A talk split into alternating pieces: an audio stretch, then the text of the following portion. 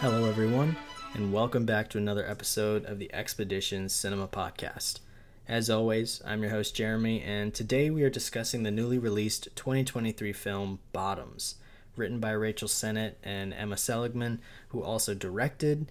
It also stars Rachel Sennott, Ayo Edebiri, Ruby Cruz, and Havana Rose Liu. Those are our four headliners of the movie, in my opinion.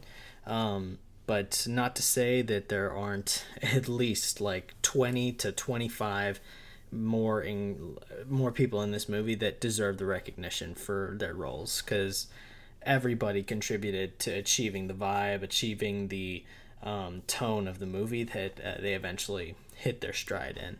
Um, but let's go ahead and jump into it. Um, what did i like and what didn't i like about this movie I really love the performances in this movie. They match the camp aspects uh, of it incredibly, incredibly well. Um, uh, definitely this overly dramatized, very emphatic performance, like from everybody, just matches the vibe of this highly satirical and very stereotypical um, world that uh, Emma Seligman makes for um, you know all of these characters to inhabit. Uh, I really love the humor in this movie. Uh, a, a, a little bit of it, you know, dipping into what I didn't like. A little bit of the cringiness, the high school cringiness. Like, mm, some of it got a little too real for me. But uh, that said, none of it's like unbearable to where I'm like, oh my god, I need to remove myself from this situation. Um, I can't really even think. I was gonna try and think of an example where I had to like take a minute, step out of the, the theater and th- breathe. but um, yeah, there, there's there's no moments like that in here. I just kind of sit in my chair for a minute. I'm like, oh, this, that was that was. Um, but a ton of the humor, a vast majority of the humor in this movie really works for me. I think it's very very funny. Uh, really self-aware of the kind of archetypes, these stereotypes that they're trying to create um, in the uh, cast of characters.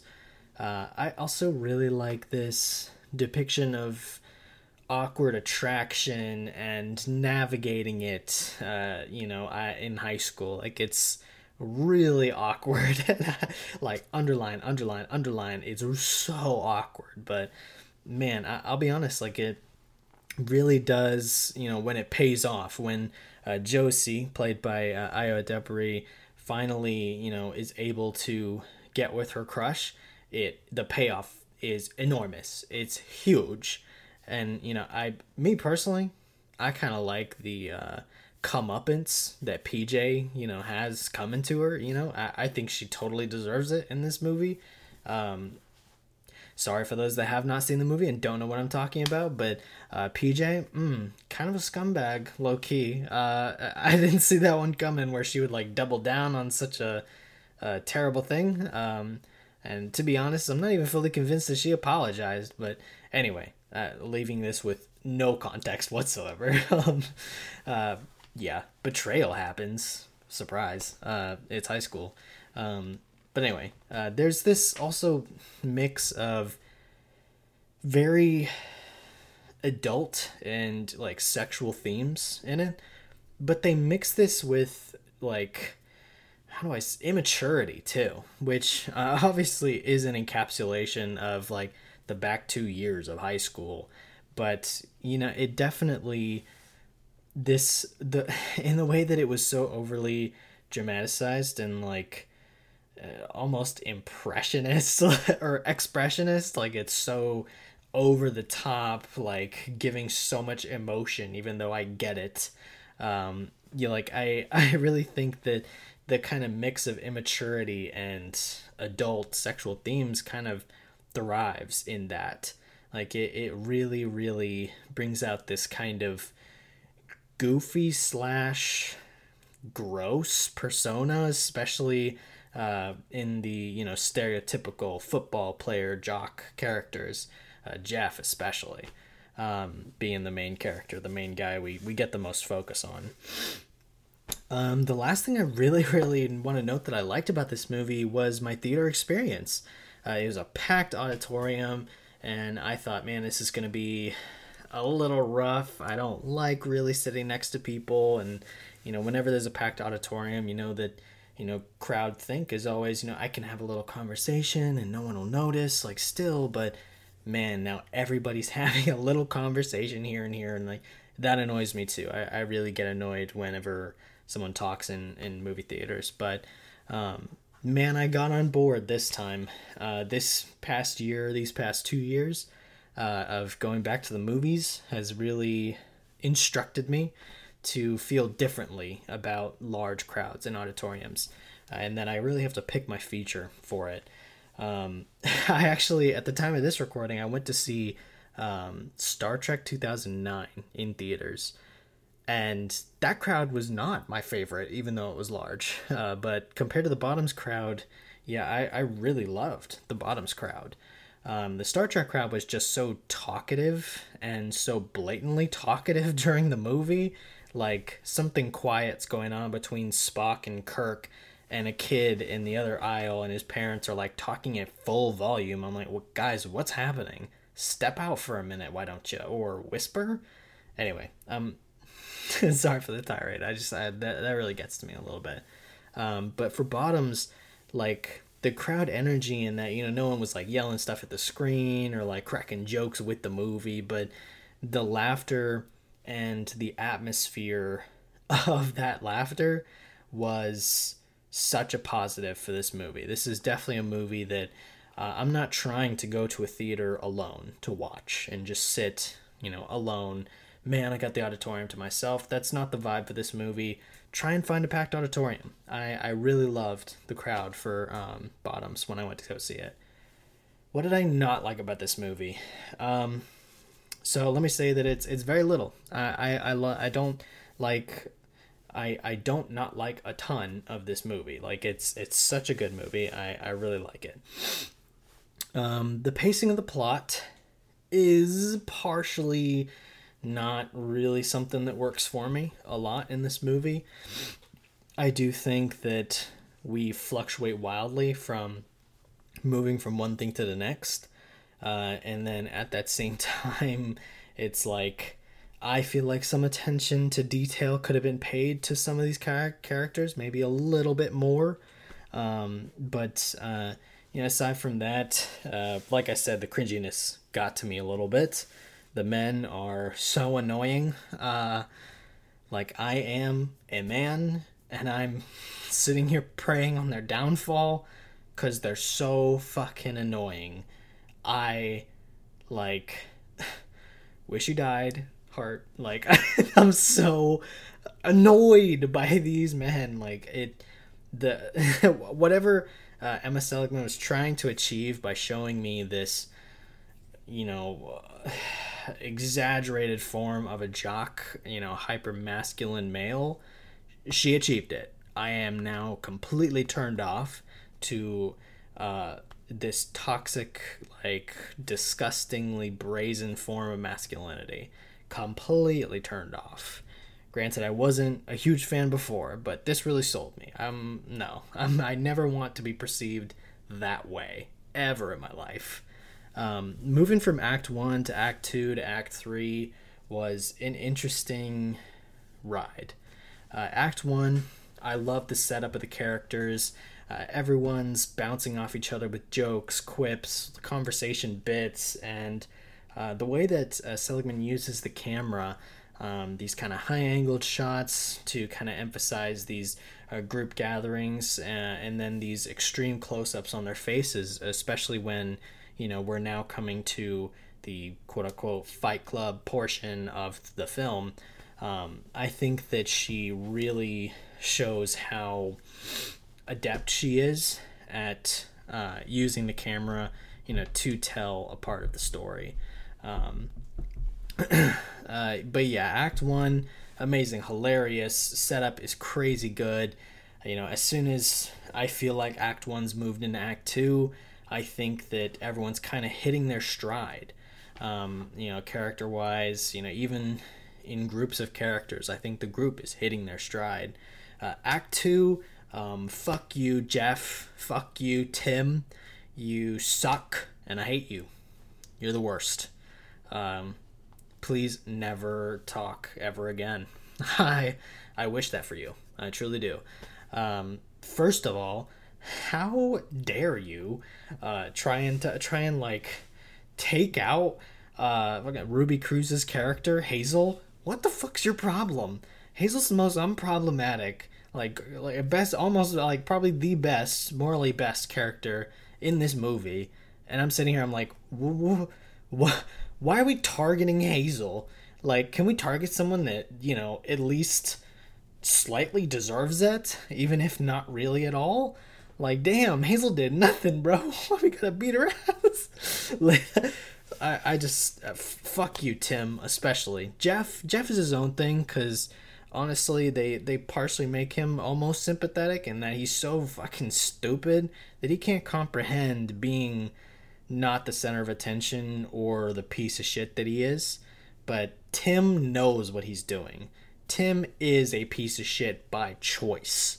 He he has a choice to be like, mm, I could not do that, but no, no, Tim has to. Tim, that's his job. Like fuck Tim, okay? He's he's the worst. Uh, and then Act Three, yes, yes, and everything. I, I love it. It I, I want everything. Uh, everything I wanted was encapsulated in Act Three. It was perfect, you know, flawless. Don't change a thing. You know, please continue everybody to be successful. I love everybody in this movie. That's how Act Three makes me feel. Like it's just so, you know, I don't want to say triumphant because it's not like, you know, triumphant like won a battle triumphant. Like they obviously win a battle, but you know, um, other than that, like I, I'm just really saying that solid, solid conclusion. I think they did such a good job with you know showing genuine redemption for some of these characters um, that had kind of gaslit or lied to their friends uh, along the course of the plot. Um, the obvious MVPs for this movie uh, are Ayo Edebiri and Rachel Sennott. Obvious MVPs. They are phenomenal in their roles. They have the utmost chemistry of uh, any two characters in this film. I think um, they have phenomenal chemistry. Really, they do. Uh, I can't I can't tout it enough. They they just they have such great chemistry, man. Like I I really really enjoy um, their back and forths that happen throughout the film. You know, um, Ayo Edebiri especially in her facial expression and delivery of these different lines, the little you know uh, conversation isms that she'll like a quick breath or like a, a quick exhale or you know that plus a line plus uh, you know a little facial expression. She just really really captures expression with these lines really well. Like i you can tell that this is a character that she really really can dig into and portray incredibly accurately. Um, so shout out Ayo Edebiri for that. She's so good. Uh, rachel sennott all the same honestly. Like she she really really delivers uh, in her role as this kind of pseudo hero of um, the you know quote unquote like what she wants uh, a fight club to be uh, comprised of the most attractive women in the in the entire school. And then you know that kind of faux personality that emerges from you know not necessarily in her eyes achieving what she had set out to do. Um, you know how she kind of weaves her villainy and scheming into that it, it works really well. Gels for the character kind of culminates in this emotional outburst she has against hazel um, and you know again i don't think she really apologized but whatever. We'll leave that alone. Uh, rachel is fantastic in this as pj she really is.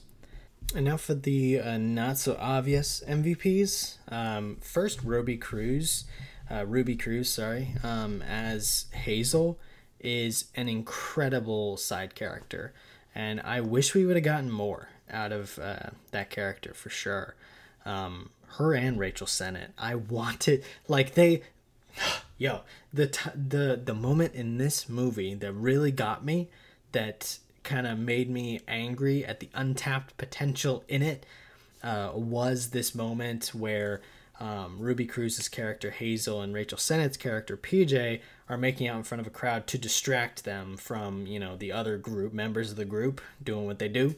Um, yeah, they got into that. So like I'd like, you know, I'd like to see a little love story have been intertwined, you know? Like I liked the the subtleness of Hazel's dedication to PJ, but like I don't know, I just I, I was left wanting a lot more out of that. Like for sure. Cause, you know, like that that was really satisfying to see PJ actually have something positive. Um, you know, a, a, you know, to compare against all of her negativity in that kind of area of her life. Uh, and not to mention uh, Hazel getting something that she finally deserves, like a happy moment. Like someone deliver a happy moment for Hazel. Her mom sleeps with Jeff. What kind of what kind of terrible life is that? That's just so ter- that's just so terrible. And how could you do that to Hazel, uh, Emma Seligman? Like really, how could you do that to Hazel? Anyway, sorry. Um, but uh, second MVP, uh, Havana Rose Liu for sure. Um, she does such a good job in this movie. Um, you know, playing this kind of primary love interest that, you know, I, I would argue for sure that Josephine is more the main character than PJ is. Uh, and therefore her love interest is much more central than PJ's is. And uh, yeah, she definitely, definitely nails uh, that role. Like, not only does she kind of play this stereotypical version of the character that she is, uh, but she's able to expand beyond that uh, while maintaining the core of it, which is not, I, I would imagine, is not an easy thing to do uh, narratively. Um, for score, I would give this an 8.7 out of 10. Uh, all my stuff is skewed really high, so just putting that out there. And I, I like movies a ton, so I'm never gonna give a movie that's like pretty good like less than a seven. But this movie's great, really great. I would give it an eight point seven out of ten. Uh, that moves it up to number nine on the year for me. Pushes Dungeons and Dragons, Honor Among Thieves out of the top ten, which by the way, um, feels like fucking ages ago. Like, oh my god, I I can't even remember when that movie came out. February, uh, March, I think. Actually, I actually March. I think I feel pretty confident saying March. Um, yeah, that movie feels like forever ago. Uh, loved that movie, by the way. Obviously, it was in the top ten before Bottoms came around.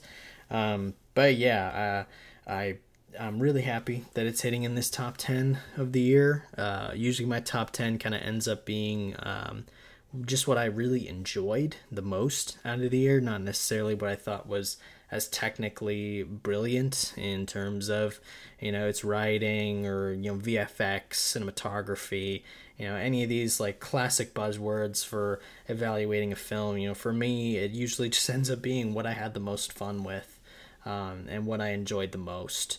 Um, fun with is a bit of a stretch because a lot of comedies don't land super well for me. Um, actually, say, you know what, then that kind of balances it out. Like, comedy doesn't always land super well for me, so it's not always just a jam packed top 10 of, of comedy. Uh, anyway, um, that I think is to wrap it up for this week's episode. A really short one, guys. Um, as always, guys, thanks for tuning in to listen on Spotify. Uh, make sure you leave a review, star rating really helps the podcast get out there. You can always find me on Letterboxd and Twitter. That's definitely where I'm most. Oh, I'm sorry, not Twitter, uh, X, uh, where those are definitely the places that I'm most active about. Um, and uh, next week we actually will be uh, doing another filmic franchise episode. This time with uh, one of my friends, Luke. Um, he is a big fan of the franchise we're going to be taking a look at. Um, so I definitely wanted to kind of get him on and see what he really thought about the franchise. We'll do a little ranking, talk about the movies one by one, um, and uh, you know, I don't know, maybe we'll do some some fun little other little mini games. I don't know, we'll see. Um, but anyway, that's gonna do it for the week, guys. Have a great week, and I'll see you next Thursday.